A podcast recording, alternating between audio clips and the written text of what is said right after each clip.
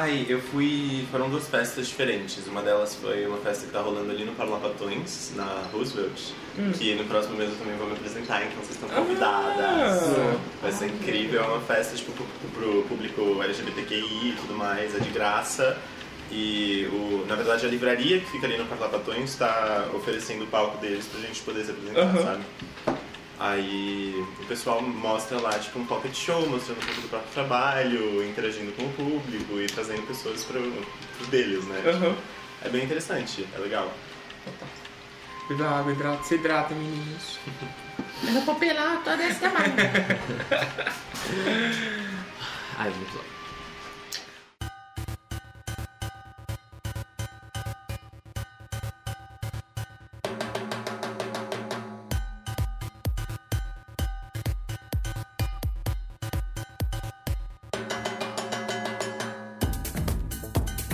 Olá, meninos e meninas, tudo bom? E aí? Estamos aqui mais uma vez, mais uma semana. Episódio quarenta e alguma coisa. Quatro. Quadragésimo. É quarenta e quatro? É. Ah, é. Obrigada, é isso mesmo. Tá vendo os convidados mostrando. Eu fiz minhas pesquisas. Exato. Ah, maravilhoso. É... Primeiro eu vou falar da quem tá aqui do meu lado, mas antes de tudo, dizer que nós somos o Sururu Pock. Yes! Sururu! Sururu! E estamos é, no Instagram, estamos no Instagram e Twitter, arroba Sururu Pock. E estamos na Deezer, Spotify, Apple Podcasts yes. e outras plataformas da internet aí que você procurar, você vai encontrar. É, hoje está aqui comigo Rafael. Olá! E Rodrigo. Hello, deveras. Isso. Exatamente. Já faz o merchan. E hoje nós temos um convidado maravilhoso, incrível, artista, L G B T Q, maravilhoso. Yes. É do M P B, a voz maravilhosa, tudo, cabelo rosa, incrível. Fala mais, vai. um ícone. Vai descobrir mais agora pra falar mais depois. Uma coisa de um braço blonde, e vamos descolorida. E vamos é, é, falar um pouquinho sobre ele, sobre a carreira dele, sobre quem ele é e... E falar também sobre as novas tendências de música nacional que estão rolando. E... e é isso. Arroba os Lucas. Arroba. Seja bem-vindo. Seja muito bem-vindo. Muito obrigado, gente. Obrigado pelo convite. Tô felizão de estar aqui. Eu descobri que eu adoro fazer podcast. Ah, é jura? Muito divertido, porque é uma conversinha. E aí tem um microfone. Que são, tipo, a quantidade de pessoas que estiverem ouvindo estão aqui na conversa também. Ah, então eu acho isso incrível. Sim. E se é você ignorar o microfone, às vezes só conversando. É, é bom, é, é bom. Sim, de fato. É nesse momento que às vezes solta algumas coisas e você fala: edição, tudo bom, vem cá.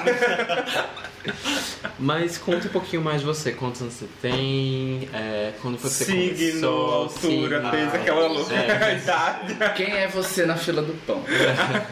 Então, eu tenho dezenove anos, sou aqui de São Paulo. Nasci e cresci em São Paulo, mudando de todas as regiões possíveis. É, agora eu moro lá na Zona Norte e tô aqui fazendo música, né? Descobri que eu queria ser artista quando eu não sabia nem lavar louça direito. Eu tava tipo, que referência estranha, não sabia lavar louça, né? Eu tô nervosa, gente, desculpa. Imagina! Mas aquelas lavar louça é uma questão pra muitas é, pessoas. É uma questão adulta, né? É uma questão é. adulta. Mas de verdade, eu não sabia lavar a mão direito quando eu descobri que eu queria fazer arte. Eu sempre gostei de cantar, eu sempre gostei de desenhar na parede, eu era um inferno de criança, mas era legal, muito expressivo.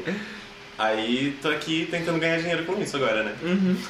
Mas você mora com seus pais até hoje. Uhum. E como foi que, assim, desde criança eles sempre incentivaram isso pra você? Eles gostavam muito de incentivar a minha criatividade, mas sempre tem aquela coisa por trás de, tipo, preocupação, né?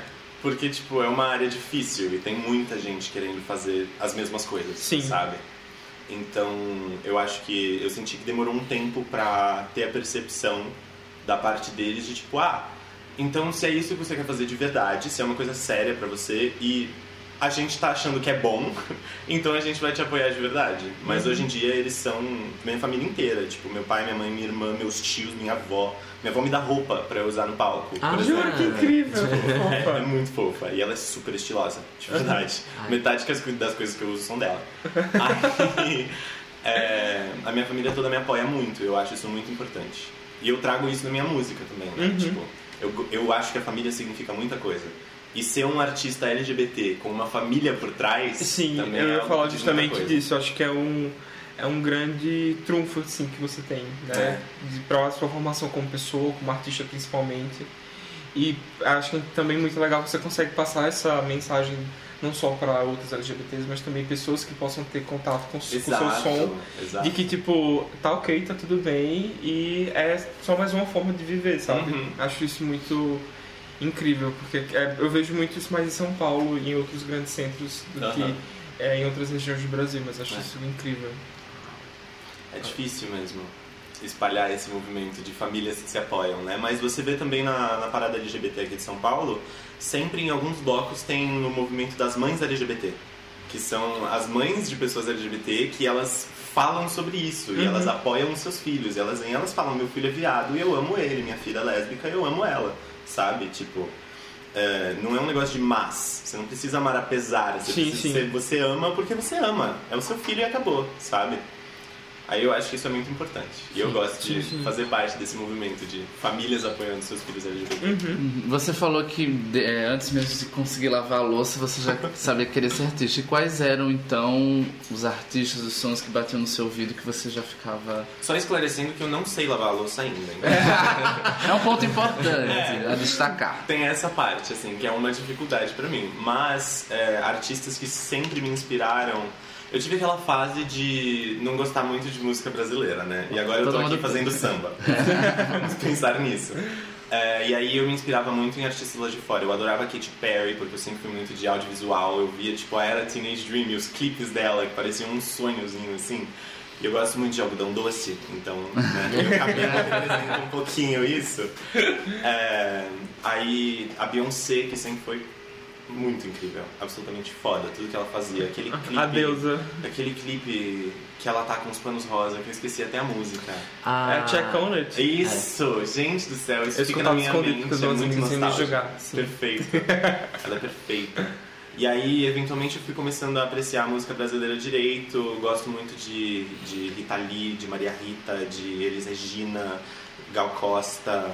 Ai, Ney Matogrosso, é, Legião Urbana, tipo, a gente vai bebendo de várias fontes, né? M P B, uhum. rock, pop, tudo pra poder trazer aquela coisa pra, pra dentro da nossa música, sabe? E que é tão brasileiro, né? Que é, é muito um, brasileiro. Que é um ritmo, assim, que não existe lá uhum. fora. Você vê o pop, você vê o rock, mas o M P B, o samba, é uma coisa tão brasileira. É bem latino, nossa, né? Sim. De uma certa forma, só é. que ao mesmo tempo não é bem latino, porque é. tem uma coisa muito específica do Brasil. Sim, e sim. até o próprio rock desse, dos anos noventa, dos anos oitenta, ele chega a ser muito brasileiro, uhum. porque ele tem influências de fora, óbvio, mas sim. acho que na, na época eles falaram, ok, tá rolando esse movimento aqui, tá rolando, e a gente vai fazer uma coisa totalmente diferente.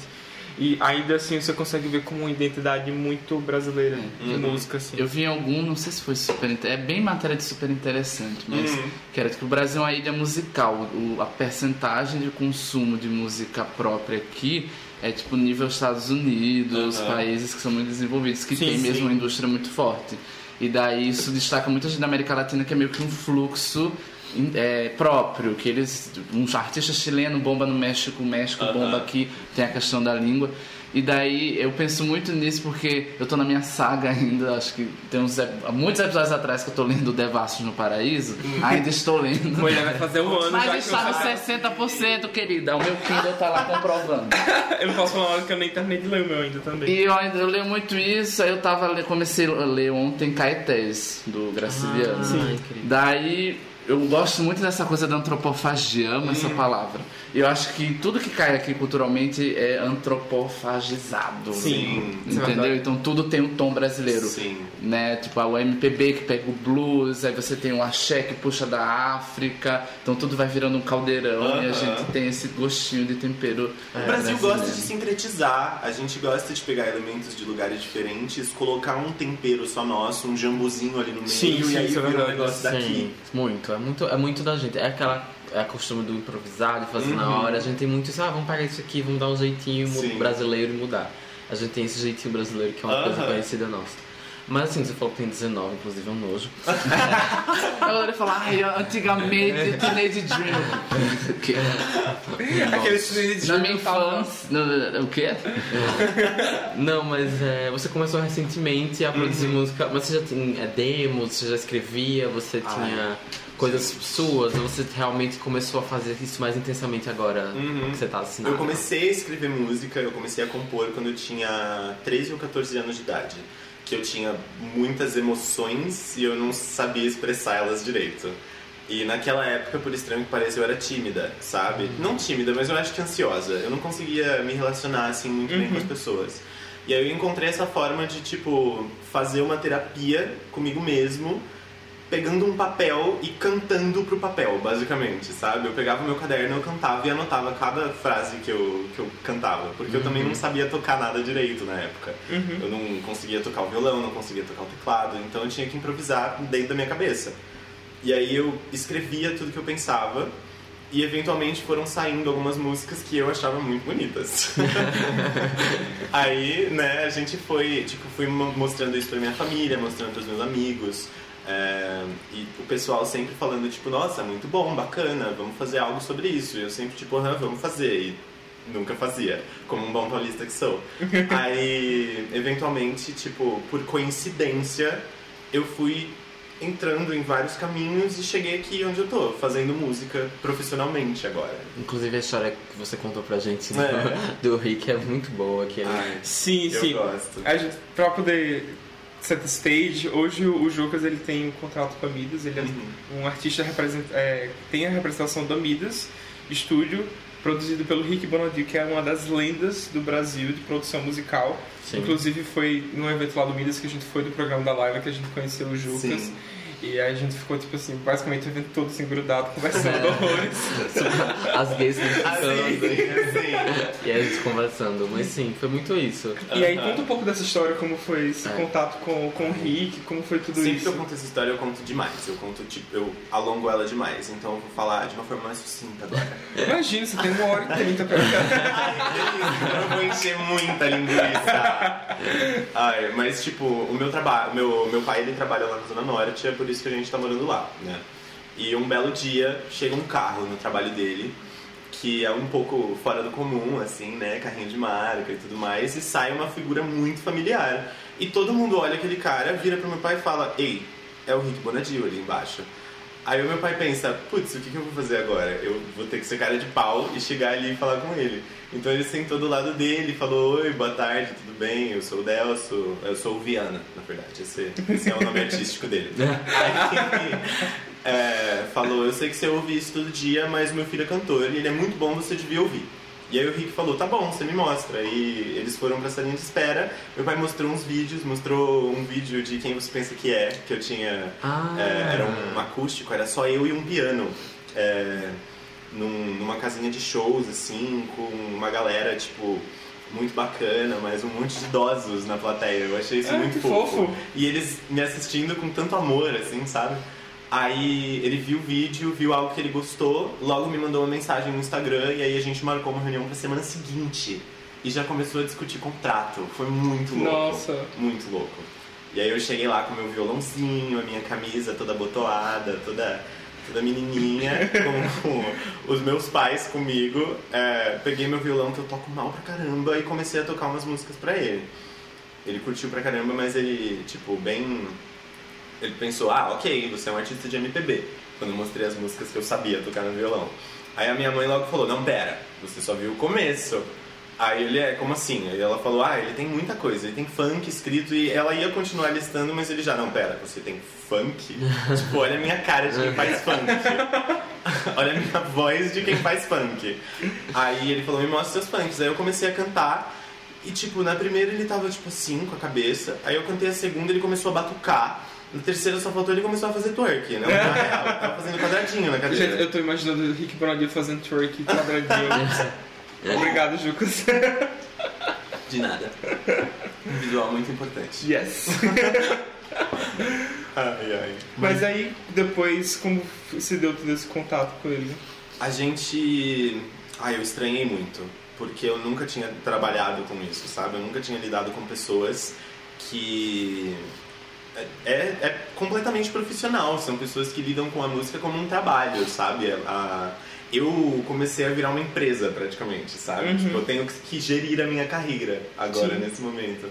Então, foi um negócio incomum, assim, pra mim. Aí, é, era, tipo, eu não entendia direito as coisas no começo, mas muito, tipo, ansioso pra aprender, sabe? Fui em várias palestras de música, foi uma delícia. Aí, sempre perguntando muita coisa, irritava todo mundo com as perguntas que eu fazia, mas estavam dispostos a me ensinar, uhum. sabe? Aí, é como se eu soubesse pra caramba agora, né? Faz seis meses que eu tô trabalhando com isso. Mas a gente tá tentando aprender, né? Tô tentando aprender bastante.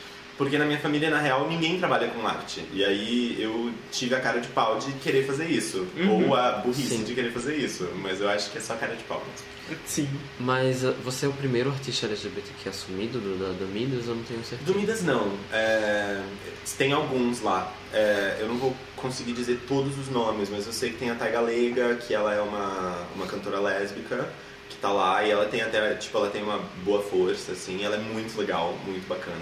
Pesquisem depois. Arroba Taiga Leiga. É... Ai, tem um pessoal. Tem o Gil, meu amiguinho Gil, que ele é um fofo, faz indie folk, é muito fofo. É, e tem um pessoal que eu não sei se eu posso se eu posso falar com propriedade sobre tudo, mas existem pessoas lá que estão nos representando. A uhum. Kel é bissexual sim, também. Sim, sim. Que você tem um feat, inclusive. É. Ai, gente. É, mas eu ia falar justamente sobre as suas músicas agora. Você compôs todas, é, uhum.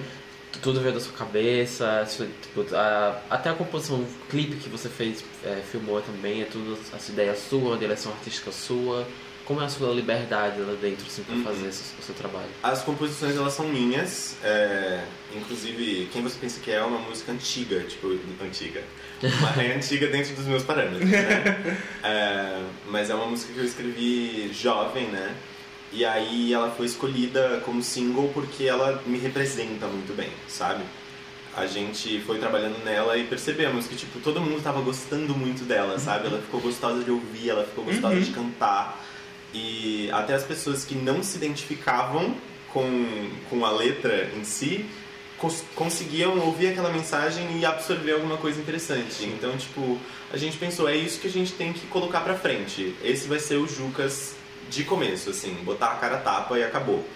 Aí, na hora de, de fazer o clipe, me contaram em segredo, assim. Meu produtor virou e falou, ó, oh, eu não sei se eu devia estar te contando isso agora, mas o Rick quer dirigir o seu clipe.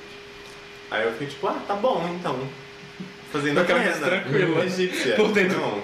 É, só então, as palpitações. Eu tava do peito, mas eu tava, ah, tá bom, então. Legal. Quando ele falar, eu vou fazer cara de surpresa, então. Aí a gente teve uma reunião depois, a gente foi conversar e ele me perguntou, então, você tem alguma ideia? E aí eu dei a ideia de que eu, eu queria estar naquele quintal que, que eu falo na letra, né? Aí a gente foi desenvolvendo essa ideia e chegou na... Chegou no conceito de estar num quintal, só que é um quintal tipo meio de sonho, sabe? Então ele não precisa ser um quintal com grama, não precisa ter céu, não precisa ter nada. A gente só precisa de algumas figuras. Uhum. E aí tinha a figura do varal, tinha o tanque, o banquinho, o Branquelo ali sentando, lendo o jornal dele. Aí a gente chegou nessa ideia de fazer um negócio meio lúdico e divertido, trazer um carnaval pra dentro, todo mundo bem colorido, bem Sim, animado. Ficou lindo. É maravilhoso, eu inclusive eu adoro muito a música. Ai, obrigado. Muito bom, muito demais. Bom mesmo. Eu também gosto. é... Aquele suspeito pra poder falar. É... Não é porque é minha, não. Mas você tem três músicas, né? E a, uhum. essa que você pensa que é, você tem um feat que é um remix, né? É. Que é com a Kel Smith. Uh, mas está nos seus planos lançar mais? Quando? Em breve? Esse ano? Ano que vem? Vem aí. Vem aí. Vem aí. É, em breve, nesse mês agora, vai sair um acústico que eu gravei, ah. que vai ter uma versão de Quem Você Pensa Que É acústica, que tá linda também, e uma música nova, inédita, hum. que estamos inclusive em estúdio produzindo. Olha Ai, só. Gosto. Então, tem algumas coisas que vão sair daqui a pouquinho. A gente agora tá em trabalhando novembro? Bastante. Ah, é, agora em novembro sai esse acústico. Tá. É, mas é, você pretende lançar clipe para as outras músicas também? O Fevereiro, ou Ela Só Quer Dançar, ou não? Eu gostaria muito de fazer um clipe para Fevereiro, porque eu, eu sei... É, então, as pessoas se conectam muito com ela, porque Sim. ela é uma música de amor E ela fala dessa coisa meio passageira e que, tipo, não necessariamente é um amor que dói muito, sabe? Uhum. Você pode até sofrer por ele, mas é uma, é uma sofrência que, tipo, depois ela é gostosa, sabe? Uhum. Tipo, fica meio nostálgico até. É um amor de verão. Tipo... Hum, exato. Amorzinho de carnaval, amor é. de ano letivo. Eu fiz é. pensando nisso. Sim. Que eu tava apaixonado por, tipo, quatro, cinco pessoas ao mesmo tempo. Sempre, na verdade. Estão Aí... ouvindo arrobas. Pois é. Aí, eventualmente, tipo, eu comecei a escrever isso. Tipo, ai, era ridícula essa situação. Mas eu comecei a escrever isso, tipo, se você não quer, tá tudo bem. Pode ser tudo que eu quero. Tipo, eu tô desesperado por você, mas tudo bem. É, tá não tem bom. problema. Se eu não te beijar, eu não vou morrer por causa disso, sabe? Aí, eventualmente, escrevi isso e o pessoal adora. As pessoas amam essa música e eu acho que eu tenho que fazer um clipe pra ela. Muito tipo Malhação, sabe? Essa música tem que ir pra Malhação. Por favor, Globo. Rede Globo, boninha. É. Se vocês estão nos ouvindo. Por favor, arroba. Uh, Já está aqui. Mas atualmente, hoje em dia, inclusive, eu acho que acredito que todo mundo aqui pode confirmar que existe um boom de música brasileira. Os artistas brasileiros estão assim... Acho que tem muito mais gente, tem, mas não muito, mas acho que o pessoal tá ouvindo muito mais música brasileira hoje em dia, especialmente, independente também e tal. Então isso é um panorama até muito bom pra você que tá começando. É. Uh, mas existe assim, algum, já, alguma dificuldade você já passou, algum, alguém que você já tipo esbarrou e falou tipo, ah, deu um conselho bacana pra uhum. você, coisas que você já... vivenciou. E... Quando eu me encontrei com a Kel pra gente falar sobre a composição do nosso feat, né? É, da, do rap dela e tudo mais, a gente teve um almoço, é, um lanchinho, né? Um lanchinho da tarde, tomando um chazinho, foi muito fofo. Aí ela me deu, me mandou algumas reais, né? Me falou algumas coisas importantes sobre essa vida de artista, né? Porque ela também teve, ela teve uma trajetória um tanto quanto rápida mesmo. Tipo, ela entrou no Midas e explodiu logo depois, assim. E com Era Uma Vez, né? E aí, Sim. tipo, foi estratosférico o que aconteceu com ela.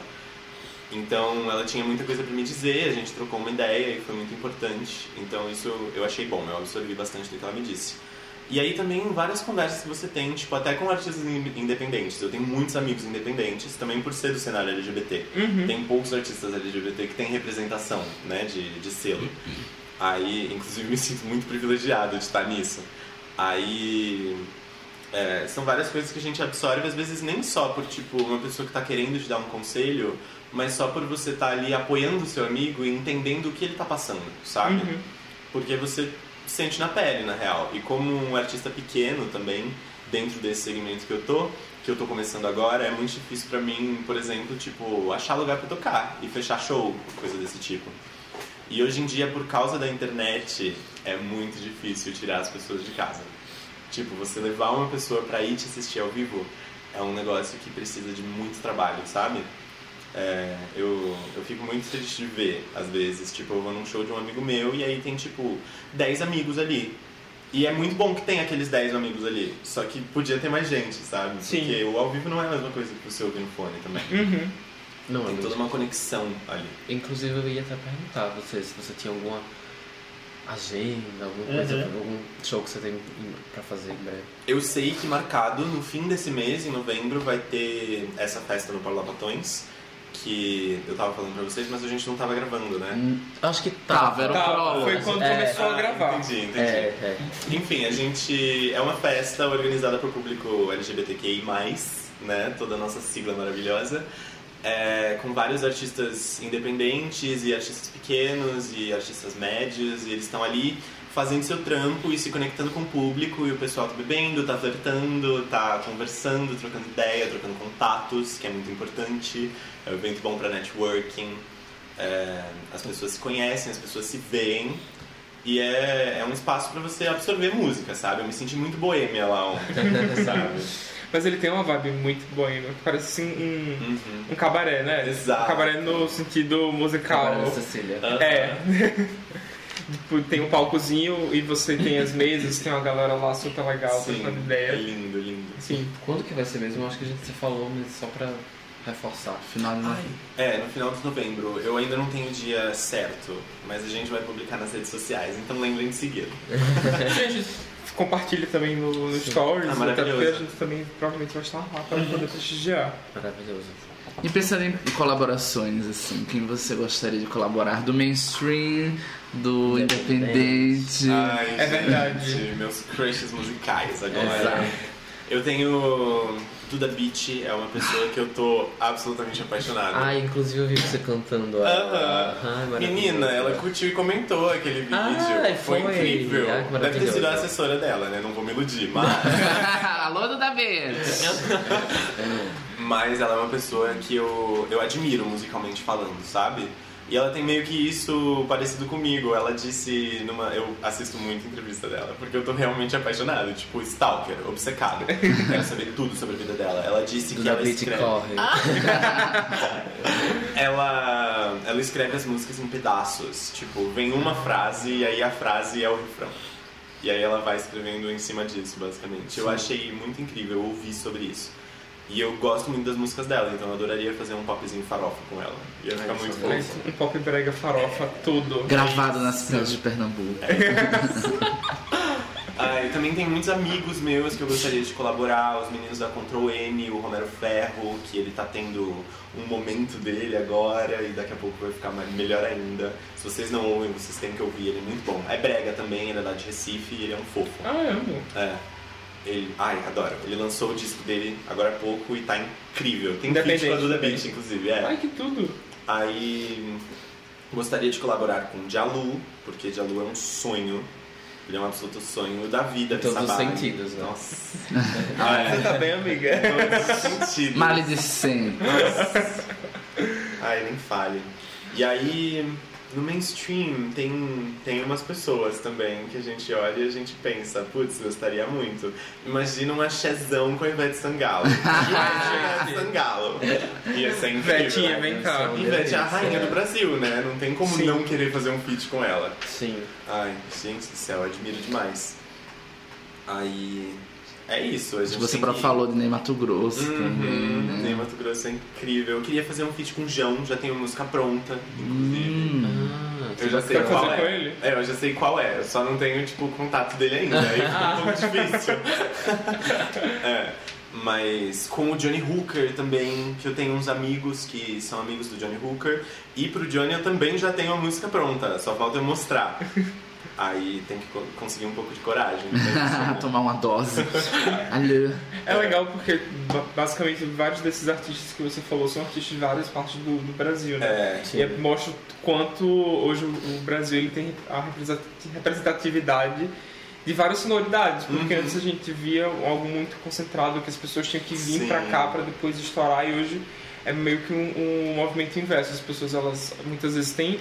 É, o trabalho de se produzir independente onde ela mora e depois uhum. ela acaba hitando e vai para outros grandes centros. Sim. A própria Duda Beach hoje ela mora no Rio, apesar é. de ser pernambucana, ela mora no Rio. Acho que Menina, eu... ela mora no Rio faz mais de dez anos. É mesmo? É, foi antes de começar a fazer música. Ela fez faculdade ah, lá. É. Nossa, eu já ficava tipo, ela tinha ido... Vamos voltar. Sério, depois. Você tá falando aqui com um expert de novo. sobre ela. Fã de carteirinha. É. Ai, ai. Não, uma pessoa que você estava falando de feat agora, eu já ia me metendo. Hum. É dizer, uma pessoa que eu acho que super combinaria com quem você pensa que é o Remix Parte dois uh. seria Maria Rita. Eu acho que ficaria ai. incrível, assim, ela. Gente, a vibe, eu acho céu, a voz dela demais, assim, incrível. Demais. Eu acho super. Não sei, não sei se vou ter uma música pra ela também. Uh-huh. Mas... Ah, eu posso ter? Aquela super... ainda não, uh-huh. mas vamos chegar lá. Oi, Maria Rita. Mensagem pra você, gata. Tô escrevendo já. WhatsApp, mensagem. né? Ah, e super também, obviamente, no futuro a gente tem que ter uma música com o Pablo, né? Que é a nossa L G B T Q do Brasil. Muito, muito. Liniker também, precisa ter uma música com ele. Ah, acho que o Liniker ia ser com isso, uma vibe linda. É, eu acho super combinaria também. Uma Sim. que eu, a gente, eu agora tô pessoalmente viciadíssima é a Potiguara Bardot. Maravilhosa, Sim. eu tô muito, uma muito, elfa muito, fada muito... linda. Literalmente, uh-huh. literalmente uma elfa fada. Elfa fada. Eu tô super, eu tô super esperando que ela bombe, assim, porque ela é maravilhosa. Ela é incrível, e ela tá tendo o momento dela, né? Tá, tá, sim, ela tá, é, tá, tá pegando dentro, aquele é. hypezinho ali. Ela vai até... tocar no Lolo, né? Sim. Não. Ela, não. Tá, ela tá no Lola, mas eu acho que é algum desses... Os palcos menores. É, ah, é? Sim, algum, é. Mas, já é. Olha, mas já é. Mas já é. Os filmes do show já vão conhecer. Exato. Sabe? Exato. Não, eu lembro que eu tava assistindo o vídeo dela, que foi o que mais bombou agora, esse do, do Oasis. Do Oasis. Uhum. E alguém comentou, tipo... Fez um comentário muito pertinente, que era... É, esse acústico dela tem o mesmo potencial que o acústico de Zero da Liniker teve. Sim. Ah, verdade. Bombaço. Eu tive calafrios. Você falou isso e eu senti calafrios no sim. meu corpo inteiro. Quando eu li esse comentário, eu falei, caralho, sim. Muito. eu, eu, quando eu assisti a primeira vez o Oasis, eu olhei assim e falei, caralho, que artista, velho. Uh-huh. É. Porque eu já tinha escutado a música, que ela tem uma versão de estúdio, tem. Né, e tem a versão ao, ao vivo no, no Mangolab. E eu falei, a versão de estúdio, tipo, ela, ela é legal, ela é, um, é uma música com uma produção boa, uhum. mas ao vivo eu falei, caralho, faz, a música faz todo sentido agora, ela canta ao vivo. A forma como ela interpreta, exato, tudo, é, a, a sonoridade é incrível. Ela olhando pra câmera, uhum. Sim. O jeito que ela se comunica com a câmera, sim. Tipo, parece que ela tá fazendo isso desde que ela nasceu. Ela é feita pra isso. Aquelas pessoas que você fala, tipo, nasceu pra ser realmente aquela artista, uhum. assim. E aí muito combina com o que você falou, né? Tipo, o ao vivo não é o estúdio, exato. Né? É muito diferente. O artista se comunica muito diferente. Sim. Quem sabe faz ao vivo, é, né? Quem sabe faz ao vivo. Então, assim, gente, aquele recadinho. Vão assistir nossos artistas, inclusive Jucas, vão assistir o acústicos ao vivo. Tipo, sim. É importante, é diferente, não, não é a mesma coisa que você tá ouvindo aqui nos seus aplicativos de música. Uhum. E é legal incentivar também um artista que está começando. E porque... apoie sua cena local. Exato, porque sempre. Quanto mais cultura você apoiar, mais cultura você vai ter. Exato. Na real. Sim. É, especialmente nesse meio, nesse ambiente, uhum. nesse ano que estamos. Então é importante a gente sim. ter sempre mais cultura e lutar e, contra isso. E tá pipocando, né? Acho que tem, tipo, festivais em Recife, até Maceió, uhum. que a nossa cidade tem... Qual, qual foi o festival que teve agora? Carambola. Maceió, Carambola. Carambola. Que vão esses artistas... Começando a crescer, inclusive, é. Né? Então é bom porque isso oxigena, porque o stream ele permite que, e o YouTube, o stream em geral, uhum. permite que esses artistas ganhem plataformas, mas o que vai dar o ganha-pão dessas pessoas é mesmo é o show, elas sim. vararem o Brasil inteiro, então é bom quando tem produtoras que estão surgindo, uhum. que dão esse apoio e criam uma rede de... de suporte. E é bom que sejam festivais brasileiros ganhando força no Brasil, hum, né? Porque sim, festivais é estrangeiros a gente já tem bastante. E eles só circulam no Rio e em São Paulo. Uhum. Exato. Tipo, teve um agora em Minas, acho que é um, um mês e meio atrás. Que foi, foi no incrível. Mineirão? O Sarará? Ou acho quem? Que foi o Sarará, não lembro direito. Quem tava? Tá, eu lembro que tava Pablo. Ah, sim, foi o Sarará. Foi eu o Sarará. Tava lá, eu, eu vi o festival. Nossa, teve um amigo meu que ele, ele foi, o, o, não sei se você lembra, o Rec. Sim. Ele foi de Maceió pra, pra Minas, porque uhum. o, a, a família do namorado, namorido dele uhum. é lá de Minas, acho que eles têm parentes lá. E ele foi, e, tipo assim, um festival incrível, com uma puta estrutura, uhum. a organização que ele falou estava muito boa. Sim. E ele também já tinha ido pro Lola, já tinha ido pra Rock in Rio, então ele tinha, assim, termos de comparação. Uhum. Ele falou, tinha nossa, evidência. É, tipo assim, ele achou incrível. E eu... E, eu achando que todo esse movimento de novos festivais maravilhoso. Uhum. Mas hoje pra você, como, como artista, assim, você começa a ter uma rotina, começa a ter agenda. Como é pra você, assim, se preparar pra poder se conectar com o público ou se preparar pro ao vivo? Ai, eu tô fazendo isso... Sei lá, eu, eu, eu entro num estado como se eu estivesse dentro de uma conversa, sabe? Eu quero estar conversando ali. Enquanto eu tô cantando, eu tô dialogando. E aí, a minha... Eu falo verbalmente, mas as pessoas lá, tipo, na plateia, não necessariamente falam verbalmente. Às vezes é um olhar, e não precisa nem ser um olhar pra mim. Às vezes eu tô cantando uma música romântica e a pessoa olha pra pessoa que ela tá afim. E eu sinto que eu tô fazendo algo com aquela pessoa uhum. pra a ela se... É, exato. Muito, muito Eros. Ai, gente. É assim que eu me sinto. Eu me sinto um anjinho. Eu me sinto um anjinho no palco. Uhum. E aí eu tô ali influenciando as pessoas com um pouquinho da minha mágica, sabe? Aí... Eu me preparo... Pensando nisso, eu me preparo pensando como que eu posso afetar as pessoas da maneira mais positiva durante esse show. Né? E não necessariamente eu preciso afetá-las de uma maneira positiva falando coisas positivas uhum. também. Porque sofrer junto é uma coisa muito poderosa. É um alívio muito bom, sabe? A sofrência no Brasil, principalmente. Acho que latinidade, uh-huh. né? Tipo, no sertanejo tem funk que é sofrência, então tá, tá bem... Tem. Forró é. já fazia sofrência há muito tempo lá no Nordeste. Sim. Uh-huh. O brega, então, né? O brega, é brega. Aquela coisa de, a gente tá sofrendo, mas a gente tá sofrendo junto, amiga. Uh-huh. A gente vai passar por isso, vai ser é. lindo. Mas a gente tá rebolando a bunda também. E olha, cantor adora ouvir uma frase. Você me fez chorar. Isso é incrível, é incrível uhum. ouvir isso, porque é uma emoção muito forte, sabe? E aí, quando você, quando você ajuda uma pessoa a liberar um choro, significa que ela tá liberando muito o sentimento que tava carregado dentro dela, uhum. sabe? E aí vocês dois liberaram isso junto. É Sim. muito bom. E com relação a ego, porque todo artista é um misto, né? O uhum. contato com o público e o ego. Como você trabalha a questão de... A própria ansiedade que você falou antes, uhum. de, tipo, você vê uma perspectiva, os pés no chão, como é que fica é. essa sua relação? Ai, meu ego é o maior possível. Óbvio! Correto, pronto. Não, brincadeira, brincadeira. Eu gosto de ter certeza, é, sabe? Tipo, não me acho, me sei. Eu acho que é isso, porque aí eu não preciso me preocupar em me provar demais, sabe? Eu não preciso me preocupar em colocar uma fachada para as pessoas acharem o mesmo que eu acho, porque ninguém é obrigado a pensar que eu sou bom, sabe? Ninguém tem a obrigação de achar que eu sou bom. Então, o que eu preciso fazer de verdade é entregar o que eu quero e o que eu sinto e o que eu sei que as pessoas com quem eu quero falar vão querer receber, sabe? Uhum. E aí, as pessoas que estiverem abertas ali, esse é o meu povo, sabe? Aí eu tô falando com eles. Então, eu acho que o ego, ele é superestimado, sabe? Tem pessoas que acham que o ego é o meio de você ser respeitado. Mas eu, eu não compro essa ideia, eu acho. É, eu não sei e... se eu tô respondendo direito. Já. Não, eu fiquei foi, muito foi. filosófico. É profundo, tá aqui Sartre. É. Não, eu ia comentar, inclusive, porque assim, eu acho que a comunicação com o público, ela é muito vital, assim, no show. Uhum. Porque, como você falou... É, não que eu seja crítico musical, mas assim, eu já fui em shows em que é, existem momentos que o artista ali, ele tá num, num momento e aí ele passa por um, sei lá, um momento de desafinar, um momento que, tipo, entrou errado a música, mas existe uma emoção naquilo uhum. que ele tá passando e, tipo, aquilo é tão mais importante, aquela comunicação sim, com o público, sim. do que você tá, tipo, ali gritil, gritando seus, seus, seus, seus berros e, tipo, você tá cem por cento no tom, mas ninguém tá se comunicando com você, é só é. Tipo, você gritando sozinho. Então eu acho que muito fala disso mesmo, eu acho muito bacana. Eu já fui em alguns shows que eu, em alguns momentos eu ficava tipo, nossa, eu tô me sentindo tipo, ela tá cantando pra mim, ela uhum. não tá cantando pra mim, mas ela tá cantando pra Sim. mim. Então eu acho que é muito essa, essa sensação assim de, de, de você se comunicar mesmo com as uhum. pessoas, de você se, se conhecer e se autoafirmar no palco Sim. de uma forma muito tipo...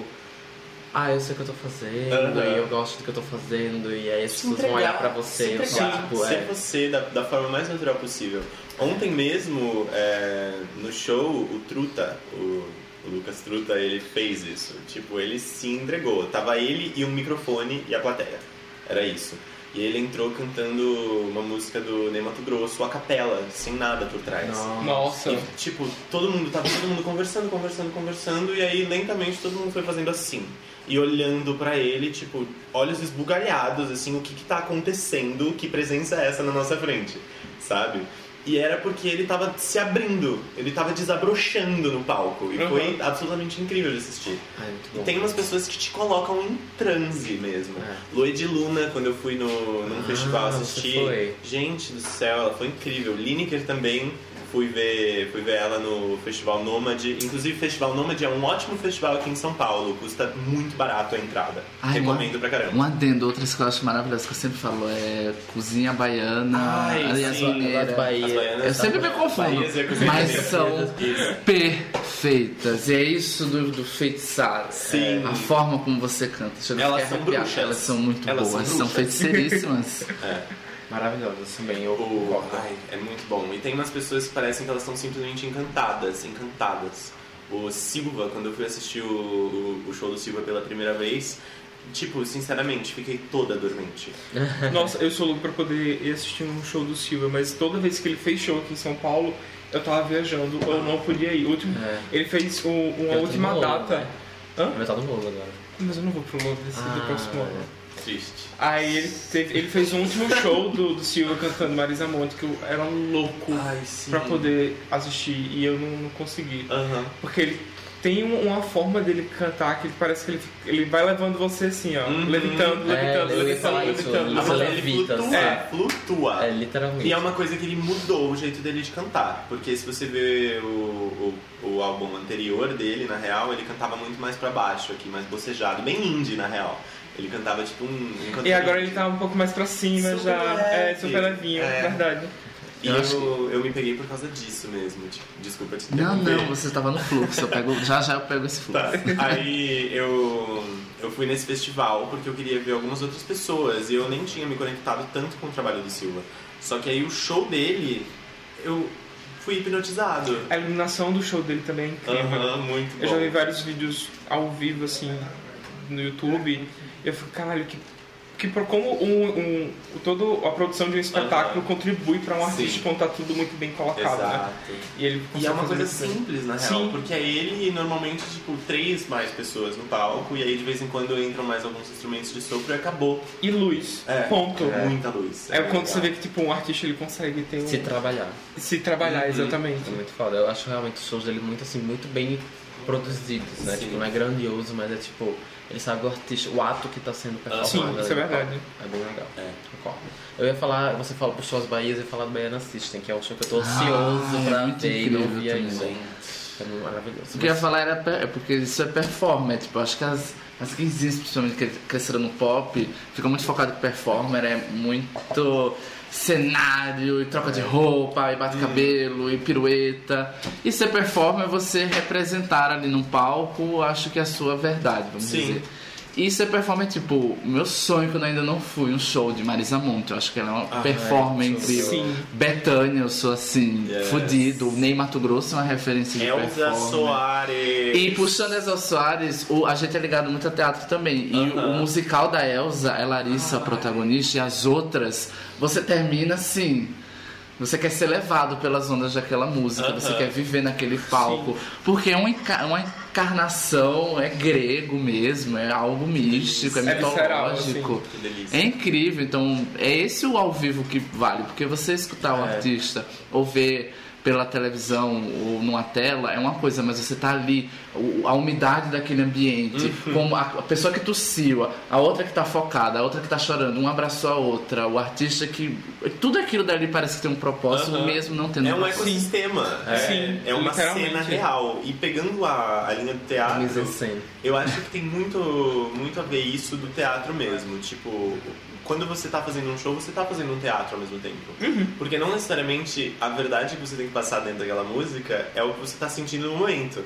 Só que, assim como no teatro, você tem que encontrar a sua verdade dentro da verdade do texto, né? Sim. Então, tipo, naquele momento você tem que passar aquela emoção. E aí, eu, eu acho que eu faço o mesmo trabalho que eu faço quando eu vou compor. Que quando eu componho, normalmente é porque eu tenho muita coisa guardada na minha cabeça e aí eu preciso mergulhar nesses sentimentos pra poder, tipo, caçar ali dentro e tirar de dentro de mim, sabe? Como se eu estivesse desentupindo, desentupindo um ralo. Aí, é, eu acho que quando eu vou me preparar pra me apresentar é tipo isso. Eu entro nos meus sentimentos e aí, quando eu preciso puxar algum pra cantar uma música, eu deixo ele tomar conta de mim inteiro, uhum. tipo... da minha cabeça aos meus pés, até as pontas dos meus dedos, eu sou aquele sentimento.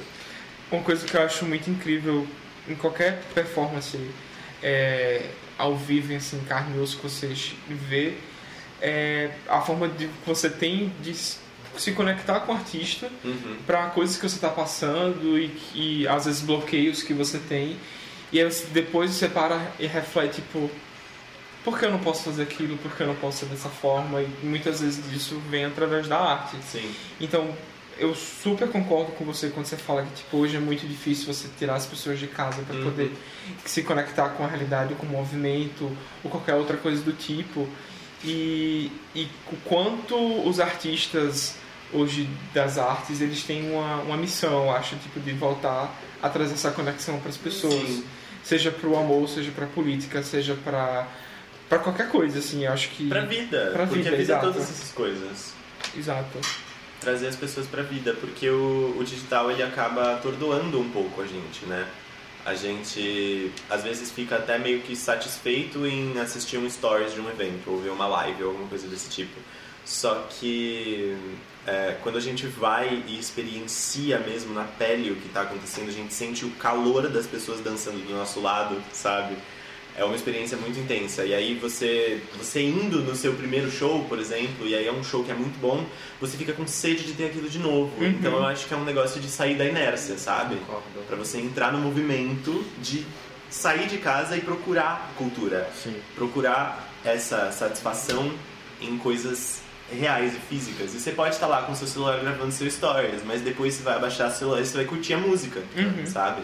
Não, e fora que os, é, como você mesmo falou, tem alguns festivais que são mais baratos, tem uhum. uns, uns, alguns eventos que fazem com artistas independentes, que rolam até shows de graça pra você conhecer. Então dá sempre pra você os conhecer. Os ingressos solidários também. É, super. Então dá sempre pra você conhecer e apoiar a cultura assim no local.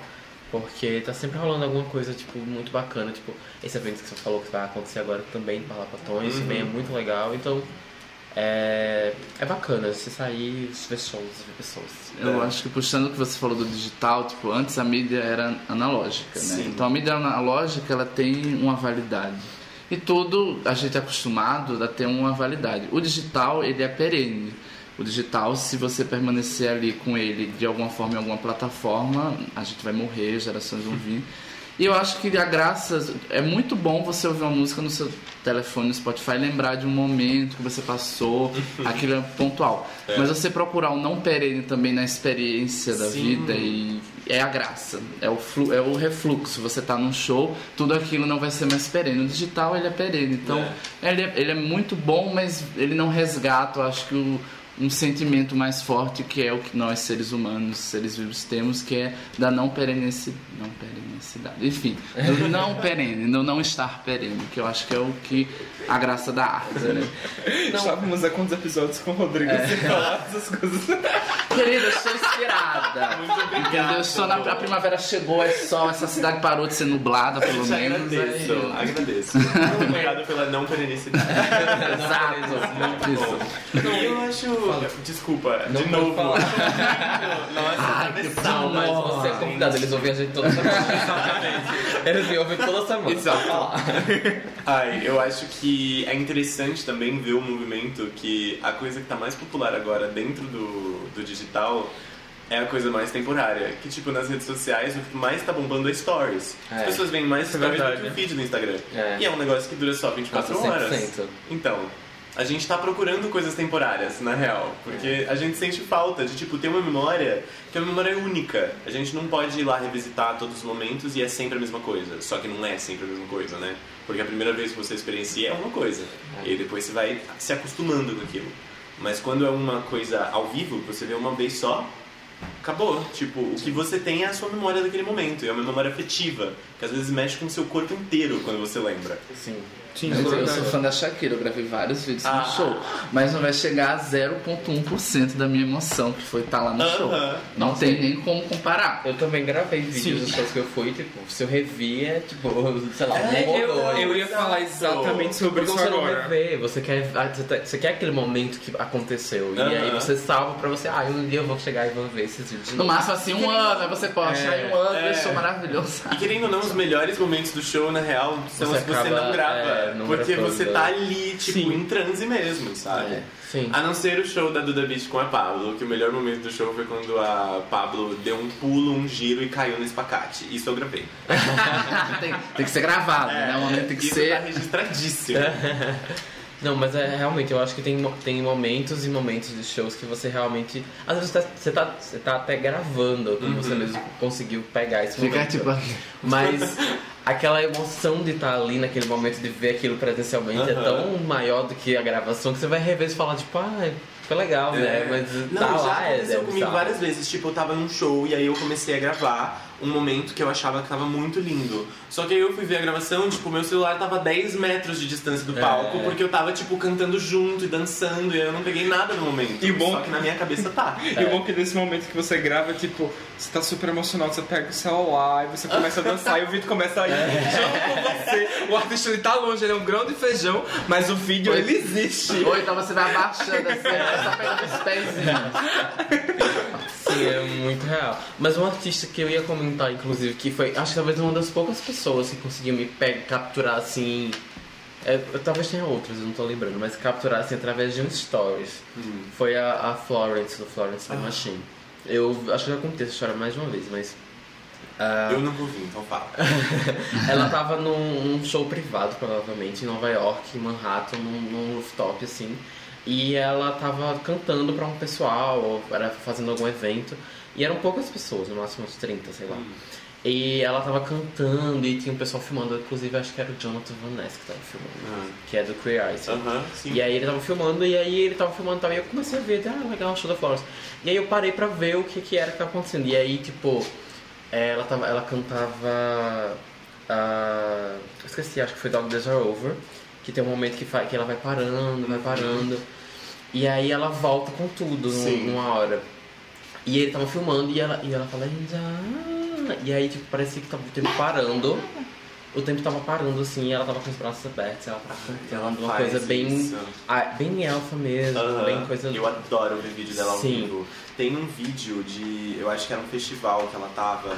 Tem uma música que ela segura uma nota durante muito tempo. Sim, né? sim, sim, sim. E aí ela segurou essa nota. Fiquei até rouco de pensar em segurar uma nota por tanto tempo. Ela segurou essa nota por tipo quarenta segundos. Vale-me Jesus. Imagina o fôlego dessa mulher. Aham. Uh-huh. Não, tipo, não, ela é incrível. Outra bruxa. É incrível. Não, mas outra bruxa. Sim. Não, ela é mais uma bruxa, ela é uma deusa, na real. É, uma deusa feiticeira. Exato. Mas é, é justamente Nossa. Esse momento, ela tava assim, e aí a música tava dando uma parada, e ela tava aqui paradinha cantando. E aí quando a música, tipo, agitou, que ela começa a cantar, entrou um vento. Na hora, assim, vá! Morta! E aí ela começou ventos a cantar. Do norte e ventos do sul. É real. Os vestidos voando, o cabelo voando e ela gritando. Ah. E eu fiquei, tipo, arrepiadíssimo. Eu disse, minha gente, tô vendo stories, eu tô arrepiado. Era incrível esse vídeo, é Eu bizarro. Nunca tinha escutado essa história, bicha. Não, ah. mas esse stories viralizou, é, tem grupos ah. e tal. Eu não vi. É incrível, incrível, incrível. Nossa, assim, gente, tudo. Como pode uma pessoa ser tão... T- passar tanta emoção, assim, num stories. A energia, gente. E a natureza. É, a energia. Eu super acho, ela super acho. Ela, ela é, tipo, deusa da mulher. É gaia. É legal. Eu super acho. Ela, ela tá conectada uma... com algo muito superior. Místico, e ela, tipo, eu acho. Traz isso pras performances dela. Eu assisti ela no Lollapalooza aqui no Brasil. Eu acabei de lembrar disso. Sim. Porque, tipo, tava guardado numa gavetinha, assim, com muito carinho. é, e quando ela começou a tocar, ela tocou o show dela inteiro e eu fiquei alucinado o show inteiro, mas tinha uma música que eu queria ouvir acima de todas. E nem era uma música muito famosa. Só que por algum motivo ela deixou como a última música do show. Tipo, Bis, sabe? Ah. Sendo que não é a música mais famosa dela. E aí ela parou, ela foi embora e todo mundo tava, tipo, muito triste que ela tava indo embora. Só que aí começou aquele som, tipo, os tambores, é a drumming song, sabe? Ah, sei, sei, que sei. Aquele clipe é só pernas. Ela é incrível, gente do céu. Aí começou os tambores e todo mundo começou a gritar. E aí veio o urro lá do palco, subindo pela plateia inteira, que deviam ter, tipo, milhares de pessoas ali na frente daquele palco, era um mar. E aí assim que, tipo, o grito ficou alto, começou a chover. Nossa. Ai, e aí gente, ela entrou no palco logo depois. Morta. Tipo... Essa mulher é mágica. É eu não coisa, consigo é... entender o que, que ela faz, mas... É um trabalho de tambor, com certeza. Nossa, ela é mágica, mágica um ritualzão ali. Sim. Eu lembro que quando eu assisti o show dela no Rock in Rio, hum. e eu lembro que quando teve o show dela, no outro dia teve uma matéria, foi do G um, foi da Globo, falando que ela tava fazendo feitiçaria, bruxaria, uh, Florence traz bruxaria para o palco e não sei o que. Eu fiquei tipo, gente, pelo amor de Deus, só foi tipo... Mas foi de fato uma bruxaria, assim, no palco. Não, ah, não duvido. Ela pra... sempre faz. A Bethânia, por exemplo, ela não sobe nenhum palco, nenhum lugar que ela se apresenta se o palco ele não for trabalhado por um pai de santo da região que ela que, tipo... Na produção tem que ter um pai de santo pra poder ir uhum. no palco e fazer lá os trabalhos que tem que fazer pra poder ela começar a se apresentar. Importantíssimo pra ela. Sim, é. Pra ela, tipo, até pela to- toda a conexão que ela tem com a, com a religião né, afro-brasileira e, e se pra ela é uma questão, então que ela faça, porque ela, quando ela faz, e a gente assiste Bethânia com Bethânia aí, então você vê, tipo, uhum. tem uma razão pra ela querer fazer é, aquilo. E tipo, até você mesmo me perguntou o que, que eu faço antes de entrar no show. Sim. Ela precisa ter essa certeza antes é. dela entrar no show. Sim. Porque assim ela se sente segura, ela sente que ela tá num espaço que tá preparado pra ela, uhum. sabe? Tá preparado pro que ela tem que fazer ali, sabe? Então eu acho que isso faz parte da preparação dela. Mesmo que, mesmo que você seja uma pessoa que talvez seja fã dela, mas não se conecte com o lado religioso, sabe? Uhum. Entender que isso faz parte do ritual do artista. Porque o artista é um ser muito supersticioso. A gente tem Sim. os nossos rituaizinhos, sabe? Então a gente faz as nossas coisas. Às vezes a gente fica com vergonha de falar, às vezes não. Eu fiquei, mas... é, aí, tipo, é, é uma coisa dela, é uma coisa pessoal dela. Não, ela não vai se apresentar, se recusa. E ela tem lugar pra poder falar uma coisa dessas. Ah, isso é maravilhoso, né? Né? Pode e devem. Pois, pois é. Devem. Ai, vamos... É... Quer fechar com... Bicho, eu queria só um balde de sorvete agora. Não. Que calor do inferno. Que calor gostoso, sinceramente. Pra quem mas... A gente tá acostumado é com o calor desse, com a brisa do mar. É, cheiro maresia. de maresia. Ai, eu podia ir pra praia. Ai, tô precisando. Pra praia. Todas precisamos. Super precisando né? na praia. Vamos ficar chapadinha na praia? Ai, precisava também. Necessito, ok. É, a gente pode encerrar com nossos influenciantes, agradecer. Vamos nos influenciar, vamos agradecer. É... True. Não, primeiro a gente queria agradecer a sua presença aqui maravilhosa. Sim. Dizer, sigam nas redes sociais, arroba ojucas com dois Cs. Yes. Né? É, ouçam no, no Spotify, tem todas as plataformas, uhum. né? Ouçam em todas as plataformas, as Jucas. O nome do seu E P é Jucas, né? É Jucas. Isso, é Jucas. É, vai, ah, fiquem atentos, vai ter música nova aí, uhum. né? Em breve. Vai ter um C D acústicozinho. E... Se você é de São Paulo, a gente, quando tiver a data da apresentação Sim. lá no Lollapalooza, a gente vai, vai divulgar lá no nosso Instagram também. Ah!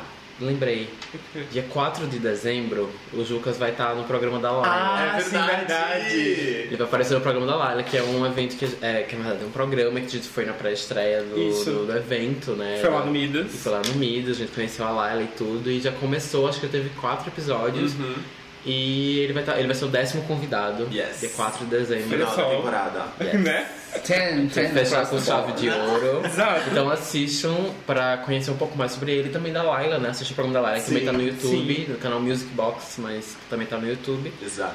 E é isso, agradecer e explicar agora que a gente tem um quadro que é o nosso Influencice, hum. que é inspirado no Noroense. Eu não entendi o nome. Influencice. Ah, tá. Que é inspirado no Noroense. Que é sobre, a gente fala para os nossos ouvintes coisas que a gente tá consumindo, uh, coisas que a gente tá assistindo, ouvindo, pessoas uhum. legais, arrobas, o que você quiser, você pode indicar. E aí a gente fala um pouquinho e solta para as nossas pessoas. Você tem alguma coisa que queira falar? Pode ser qualquer coisa, uhum. inclusive se indicar. Artistas, é, indicar, indicar. Manas e manos e amigos, artistas yeah. independentes uhum. também. Meus, meus amigos cujos shows eu vi ontem, que eu fiquei absolutamente impactado mesmo, o Truta, é, Truta Underline Lucas no Instagram, uhum.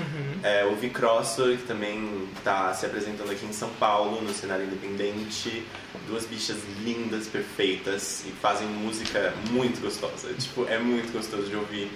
É, o Gabel, que também é meu amiguinho, que ele faz Pocnejo, filho dos Solimões, tipo, uma ah, representatividade. Sim, sim. Ele é incrível. Sim, sim. Ele fez show ontem, tem música nova pra sair, tá com clipe gravado. Gosto. É. Aí, Romero Ferro, recomendo também, outro amigo meu lá de Recife. Um, e recomendo seguir sua verdade, isso é uma coisa que eu recomendo, é uma tendência boa, sabe? Ah, é maravilhoso. Rafa, fala. Minha, influ... Minha influencice de hoje é um Instagram. Deixa eu pegar aqui. Na verdade, acho que vou ter duas, três. A, é, gente, já, a gente já colocou de influencice a Potiguara, não foi? Acho que sim. Acho que foi inclusive assim. Você que falou, mas eu vou reforçar. É... Também já, já indicamos Majuxani algumas vezes, mas vou indicar de novo, que é uma, uma drag cantora lá de Maceió, que tem um trabalho maravilhoso. Também lançou um, algumas músicas já, não lembro se ela... Acho que ela tá pra lançar o E P dela. Sim. E o outro é uma arroba do Instagram, que, é, que até que eu tinha mostrado pra você da bota. É um, um art designer de Nova York, que ele tem uma estética bafo, incrível. Se chama Peace Underline Pulse. É Peace e Pulse com três S's. Então é... Vocês vão entender. Ah, vai complicado com arrobas, né? Eu não consigo fazer! Deus do céu. A gente é... coloca na descrição, vocês vão entender. Isso, pisou. Eles têm, ele tem um trabalho de moda, assim, com vários facekinds, vários bores de botas incríveis, tipo esse daqui, minha gente. Ah, gente do Poxa. céu. Olha esse animal print, que eu não sei se que, que animal radioativo seria esse, mas é porque, tipo, é, é, girafa radio, radioativa, ah. só pode. Tudo, né, menina? É aquele da bota que eu tinha sim. mostrado pra você, é incrível. incrível. Me lembra uma salamandra, mas uma salamandra muito, elemental, sim. sabe? Muito Nossa, fogo. Pisou. Sim, sim, sim, verdade. É, já foi isso? Sim. Ah. Eu vou fazer um... Vou puxar de volta do que eu deixei na mão no episódio passado. Que eu, deixei, eu esqueci de dar um arroba, que era do Twitter, que é o Página Séria. Ah, sim, verdade. Eu comentei, não tava, não tava com um negócio na, na mão, mas era assim. É o Página Séria, que é no Twitter, é arroba... Pera, arroba Página Séria. Ele é tipo, ele pega memes e coloca, e coloca de forma literal. Tipo, ele, por exemplo, esse daqui. Deixa eu pegar. Que é... cento e quarenta e quatro p. Aí ele escreve cento e quarenta e quatro p. Aí quatro K. quatro K. Tipo, ele literalmente traduz as coisas e bota. Aí tem uns que é tipo uh, filme dublado, filme legendado. Aí tipo, é um filme, legend... é um filme legendado e é o um filme dublado. Tipo, ele literalmente ele coloca as fotos. Tipo, ele, ele pega os memes e coloca, tipo, de forma séria. Eu acho super engraçado o... o... É a deep web dos memes, gente. É, eu acho muito engraçado porque é literalmente o contrário. Tipo, às vezes você vê tanto um meme sendo replicado de forma diferente, e aí eu vou abrir o dele e aí é tipo, literalmente o um meme é literal. Ah, eu falei dele no outro e é do arroba, é, Página Série. Mas eu queria falar do... O meu fluxismo dessa semana é sobre a terceira mostra diversa que tá rolando no Museu da Diversidade Sexual, que é um museu que é o primeiro da América Latina sobre a memória e a história da, da comunidade L G B T Q. Uh, fica num, na Estação da República. E tá tendo uma terceira mostra diversa, que tem vários artistas mostrando seu trabalho. Se não me engano, vai até o final do ano, até trinta, trinta de dezembro ou primeiro de janeiro, se não estou enganado. E tem várias pessoas fazendo, é, com coisas legais, especialmente o, o Júlio, que, que é o, o projeto Tempero da Carne. Ele tá com um projeto fotográfico incrível, é muito bom. Uh, começou, se não me engano, sexta-feira passada, agora, dia vinte e cinco. Isso, né? Foi quando ele falou com a gente depois. Dia vinte e cinco começou é, a exposição e vai até o final do ano. Então, assim, vão lá conhecer, porque é, um, é o primeiro da América Latina, é uma coisa que existe aqui no Brasil, sabe? É bem bacana ver um pouquinho... Antes estava tendo, inclusive, a exposição do, do Televisão. Sim, lá do sim, sim. E agora está tendo a mostra diversa. E aí é bem bacana conhecer o trabalho dos artistas L G B T Qs e... também é, valorizar, conhecer pessoas novas pra você seguir, acompanhar o trabalho. Então vão lá, gente, é no, é no, no metrô da República. República. Então vão conhecer, vão, vão, vão dar valor a esse pessoal e é isso. E é uma entrada gratuita, né? Sim, é gratuito. Acessível. Yes, pra todos. Tá, gente, meus influencers vão ser meio des- despregados, descolados, mas é porque tá tendo a Mostra Internacional de Cinema aqui de São Paulo. Eu consegui ver dois filmes até então. Um deles se chama Adam, Adam, que é um filme de um diretor transexual que fala sobre um, um, uma pessoa cis, um cara cis, que se apaixona por uma menina e daí ele se passa por um homem trans pra ela. E daí tem todo um rolê, teve umas polêmicas com relação a isso, mas eu vi o filme, achei muito interessante a abordagem, não achei desrespeitosa do meu ponto de vista. E eu acho que vale a pena caso se estreie aqui, eu não tenho essa informação se vai estrear, se um Belas Artes ou algum cinema vai puxar. Mas enfim, mostra muito da comunidade L G B T Q e mais dos Estados Unidos e é de um diretor trans, é o primeiro filme dele, então eu acho muito interessante. Provável, é provável que esteja também em outros festivais que devem rodar o Brasil, né? Então é, deve, deve é bom deve, procurar deve, também na sua cidade. Eu acho que ele deve voltar, inclusive, para São Paulo no, no, na mostra. Deu uma mostra L G B T Q, né? É, no, mas é ano que vem, já é. teve esse ano, eu esqueci agora o nome, é Panorama não. Eu esqueci também o nome, mas era. Mas assim, tem uma mostra também aqui em São é. Paulo de coisas L G B T Q, já deve voltar. Outra que eu vou falar mais certeira é Marriage Story, que eu assisti ontem, que vai estar no Netflix no início de dezembro, que é com a Scarlett Johansson e o Adam Driver. Tá muito bom, é um roteiro maravilhoso, a gente saiu assim, passada, querendo. Mostra. Se separar e sofrer mesmo não estando casado. Você foi assistir com quem? Foi assistir com o Madison, o Vinícius, ah, o pessoal. Tá. Daí a gente viu ontem, vai estar na plataforma Netflix e vem muito forte no Oscar. O Adam Driver vai ser o principal concorrente do Rock Phoenix, então os dois vão estar lutando pela estatueta de melhor ator. A Scarlett deve ter um, uma indicação. E é do marido, o diretor é o marido da Greta Gerwig, que eu esqueci agora, que é a Frances Ha. Ah, ele é o diretor tá. de Frances Ha. Ah, morta. E ela tá com Little Women também. Então, meio que. Do... O Little Women também é outro filme maravilhoso. Uhum. Quem puder, tô consumindo demais. Quem puder, assista. Mas é isso. Então, pera. Precisou. Mais alguma coisa? Eu ia tentar pegar o nome do cara, mas eu esqueci. Noah Bomba. Noah. É esse mesmo. Bom, bomba. Bomba. Bomba. Eles são bomba. Bomba. Então tá. Ok. Noah Bomba.